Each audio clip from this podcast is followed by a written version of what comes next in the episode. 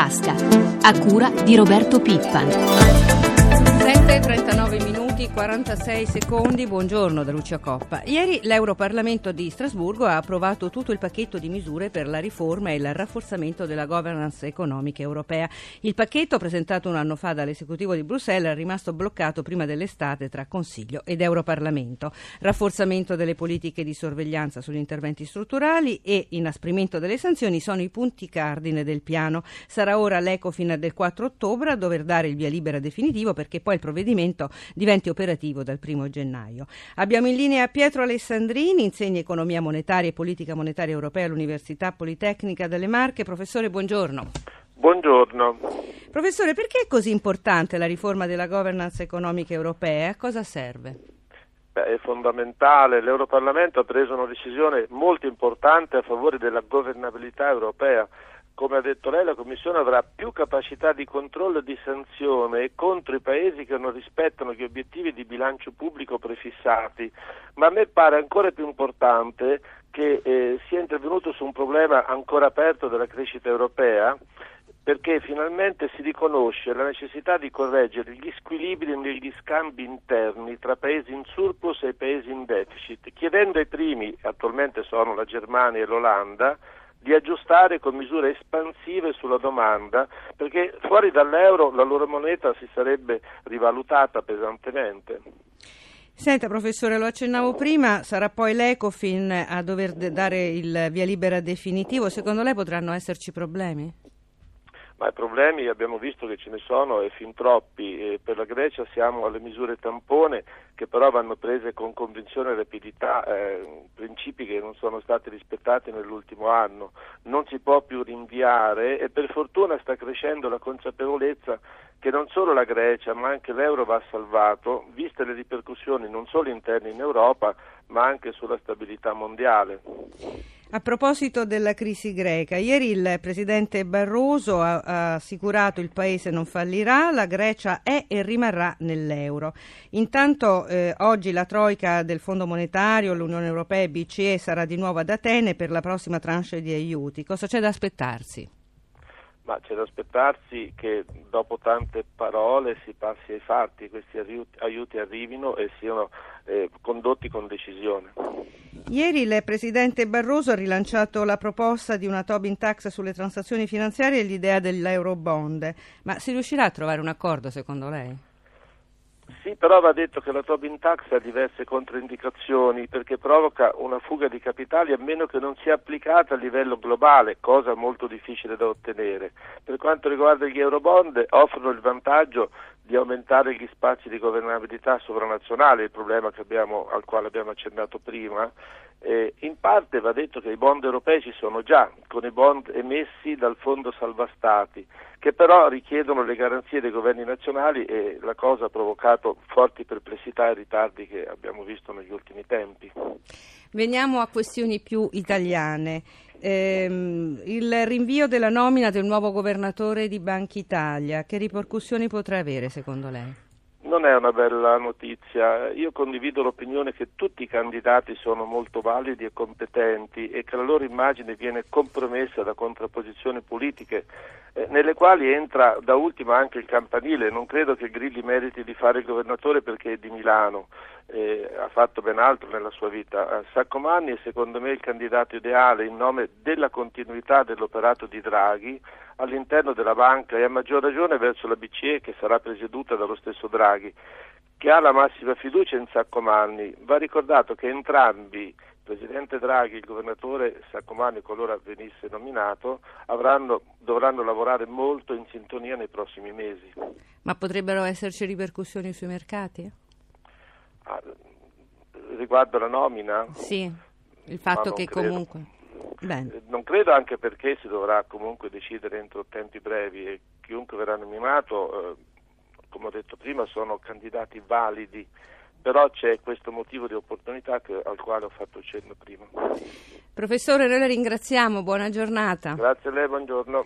E parliamo ora del piano sulla crescita. Ieri c'è stato un nuovo incontro tecnico al Ministero dell'Economia con banche e imprese. Le associazioni preparano un loro manifesto per la crescita. L'esecutivo sta studiando i decreti da varare la prossima settimana. Tra le misure più attese c'è il decreto sulle infrastrutture, da tutti considerato un volano per lo sviluppo. Al provvedimento guardano con particolare interesse soprattutto quanti operano nel settore edile. Un comparto particolarmente colpito dalle crisi che nel giro di tre anni l'allarme lo ha lanciato ieri Lance, ha perso 350.000 posti di lavoro. Noi abbiamo in linea il presidente del Lance, l'Associazione Costruttori Edili, Paolo Buzzetti. Senta, presidente Buzzetti, intanto buongiorno. Cominciamo subito dalla cronaca. Ieri alla vostra assemblea un gruppo di imprenditori ha contestato il ministro per le infrastrutture Matteoli, esternando così il disagio profondo del settore. Ma cos'è che in particolare rimproverate al governo? Beh, c'è un momento di crisi durissima, i pagamenti sono in grandissimo ritardo nei lavori pubblici a causa del patto di stabilità, eh, c'è una condizione di difficoltà anche sul piano finanziario per i recenti fatti internazionali dal punto di vista del, delle banche e dei finanziamenti, quindi imprese sane rischiano di chiudere senza colpa per questi motivi. In più abbiamo scarsissimi investimenti pubblici sempre in diminuzione e abbiamo anche un rallentamento del mercato privato. Cosa si può fare di più? Beh, questo decreto sviluppo dovrebbe far ripartire l'edilizia, che è un motore indispensabile per l'occupazione, interessa 80 settori differenti, 3 milioni di addetti, è indubbiamente il motore principale che abbiamo sul mercato interno. Farlo ripartire è ciò che hanno fatto tutti i paesi avanzati. A proposito, no. a proposito, del decreto, il, lo ha detto lo stesso Ministro, agirà soprattutto su defiscalizzazioni e semplificazioni perché, ha detto lo stesso Matteoli, soldi per nuove infrastrutture non ce ne sono. Le chiama risorse indirette il Ministro. Questa situazione vi preoccupa? Sì, perché vanno bene le defiscalizzazioni e coinvolgere al meglio il privato e si sta facendo uno studio importante, ma non vanno bene due cose. Uno che questo lo si faccia esclusivamente per pochissime grandi opere, che per carità vanno fatte le grandi opere, sia ben chiaro, ma per pochissime grandi opere e non siano estese a tutto il settore dei lavori pubblici come sarebbe giusto per farlo realmente ripartire. E la seconda cosa che non è una questione di risorse soltanto private, cioè delle somme pubbliche devono essere stanziate, se no si, fa, si parla senza in realtà agire. Lei ha, detto, un, ha, lanciato una sorta di ultimatum, ha, detto che non si possono fare le infrastrutture a costo zero, altrimenti è una presa in giro. Che farete adesso? È questo il senso del ragionamento. Beh, noi speriamo sempre fino in fondo di essere ascoltati. Qui abbiamo fatto gli stati già edilizia già da due anni fa, siamo anche scesi in piazza con operai, artigiani, professionisti, noi stessi con l'elmetto in testa stiamo cercando di far capire che la società civile e le imprese vogliamo reagire. Rivendichiamo il fatto che l'edilizia può dare un grandissimo contributo positivo e i sacrifici li stiamo già facendo. Quindi speriamo che queste cose siano finalmente capite, ascoltate e ci siano decisioni conseguenti. È il momento che un decreto sviluppo contenga degli elementi concreti su, questa, su questi elementi. Bene Presidente. Be- bene Presidente, noi la salutiamo, buona giornata. Grazie a lei, buongiorno. Dalle banche da tempo sotto i riflettori a causa della crisi abbiamo parlato spesso, ma c'è un altro comparto del settore finanziario, quello delle assicurazioni, che ha risentito de- delle destabilizzazioni in atto. Ci colleghiamo allora con il presidente dell'ANIA, l'Associazione delle Compagnie Assicurative, Fabio Cerca- Cerchiai. Presidente Cerchiai, buongiorno. Buongiorno a lei, buongiorno a tutti. Allora, che periodo sta vivendo il settore? Qual è l'impatto della crisi sul mondo assicurativo? Diciamo che l'industria assicurativa, in particolare l'industria assicurativa italiana, è un'industria molto solida sia dal punto di vista finanziario che dal punto di vista industriale. Quindi sta sostenendo l'impatto della crisi, crisi impatto che tocca ovviamente tutti i settori e tutti i cittadini e tutte le imprese, con una capacità di, di reazione che credo ci lasci sostanzialmente tranquilli. L'industria è solida il che non significa che non, non ne risentiamo della crisi ovviamente, però abbiamo dentro gli anticorpi, le medicine e la capacità per sostenerla e superarla. La crisi è globale, quindi non basta che la superi l'industria assicurativa, bisogna che rimettiamo in moto la macchina dell'economia italiana, europea, internazionale e l'industria assicurativa è qui per dare il suo contributo al Paese. Ecco, appunto, rimettere in, mano la, rimettere in moto la macchina. Che ruolo possono avere allora eh, le assicurazioni nella ripresa del Paese?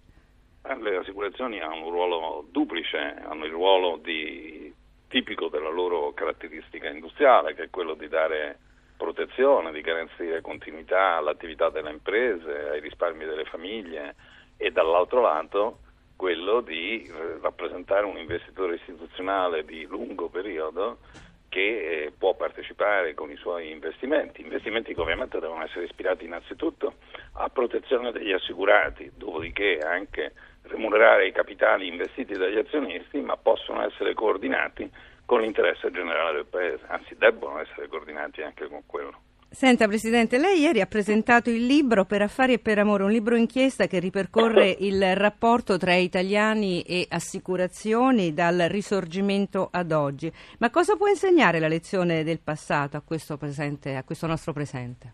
La lezione del passato insegna che vi è sempre stata per superare i momenti di difficoltà, di difficoltà economica, di difficoltà politica, addirittura per conseguire l'unità nazionale necessità e utilità di una cooperazione importante, aperta fra pubblico e privato.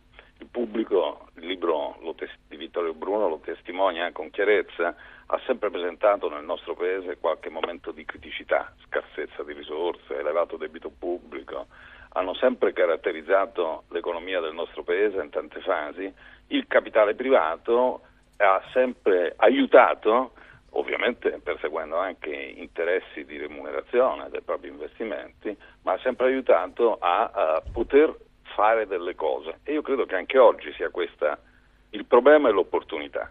Bisogna che il pubblico si apra a una cooperazione col privato su basi nuove. Bisogna, quando parliamo riforme, della necessità di riforme strutturali, parliamo di presa d'atto che eh, la società nella sua composizione sociale, economica, demografica si è evoluta, quindi magari i sistemi di welfare che potevano andare bene agli inizi del Novecento ineluttabilmente sono privi di equilibrio economico, di sostenibilità economica e sociale ai tempi di oggi, ma per questo esistono possibilità di utilizzo di strumenti diversificati, fra cui l'assicurazione. Presidente Cerchiai, noi la ringraziamo, buona giornata. Grazie a lei, buongiorno. E siamo arrivati alla pagina finanziaria, ci colleghiamo con la nostra redazione di Milano. Giancarlo Zanella, buongiorno. Buongiorno. Andiamo subito in Asia, primo test della giornata. In Asia eh, aveva aperto male Tokyo, poi si è ripresa e adesso eh, guadagna, poco sta per chiudere, ma in rialzo dello 0,62%, in leggero calo invece Shanghai. E invece ieri è andata a segno negativo sia in Europa che in America. Sì, dopo i forti rialzi delle ultime due sedute, ieri hanno chiuso in negativo le borse europee, la peggiore è stata Londra che ha perso l'1,44%, eh, poi to- poco meno di un punto hanno perso Parigi e Francoforte, Amsterdam meno 1,32%, Milano è, è stata tutto sommato tra le migliori, ha contenuto le perdite allo 0,47% e New York aveva cominciato bene, poi ha chiuso invece in deciso calo, Dow Jones meno 1,6%, Nasdaq meno 2,17%, questa mattina previsioni per un'apertura in calo dei mercati europei. Vediamo le quotazioni dell'euro e del petrolio. Per quanto riguarda l'euro, questa mattina è sostanzialmente sui livelli di ieri, un, euro, un, un dollaro e 36 cent per un euro e invece per quanto riguarda il petrolio, petrolio americano in consegna a novembre 81 dollari 26 cent al barile, il Brent invece per quanto riguarda il mercato europeo 103 eh, dollari 92 cent. Grazie a Giancarlo Zanella. Prossimo appuntamento con i mercati dopo il GR1 delle 10 con questioni di borsa. Le vostre, per le vostre domande potete chiamare gli esperti dalle 8.30 alle 9. Il numero verde è 800 555 941. Grazie a Francesca Librandi per l'assistenza al programma. La pagina economica si firma qui. Prima di tutto continua con Antonello Orlando. Da Lucia Coppa ancora l'augurio di una giornata serena. Appuntamento a domani.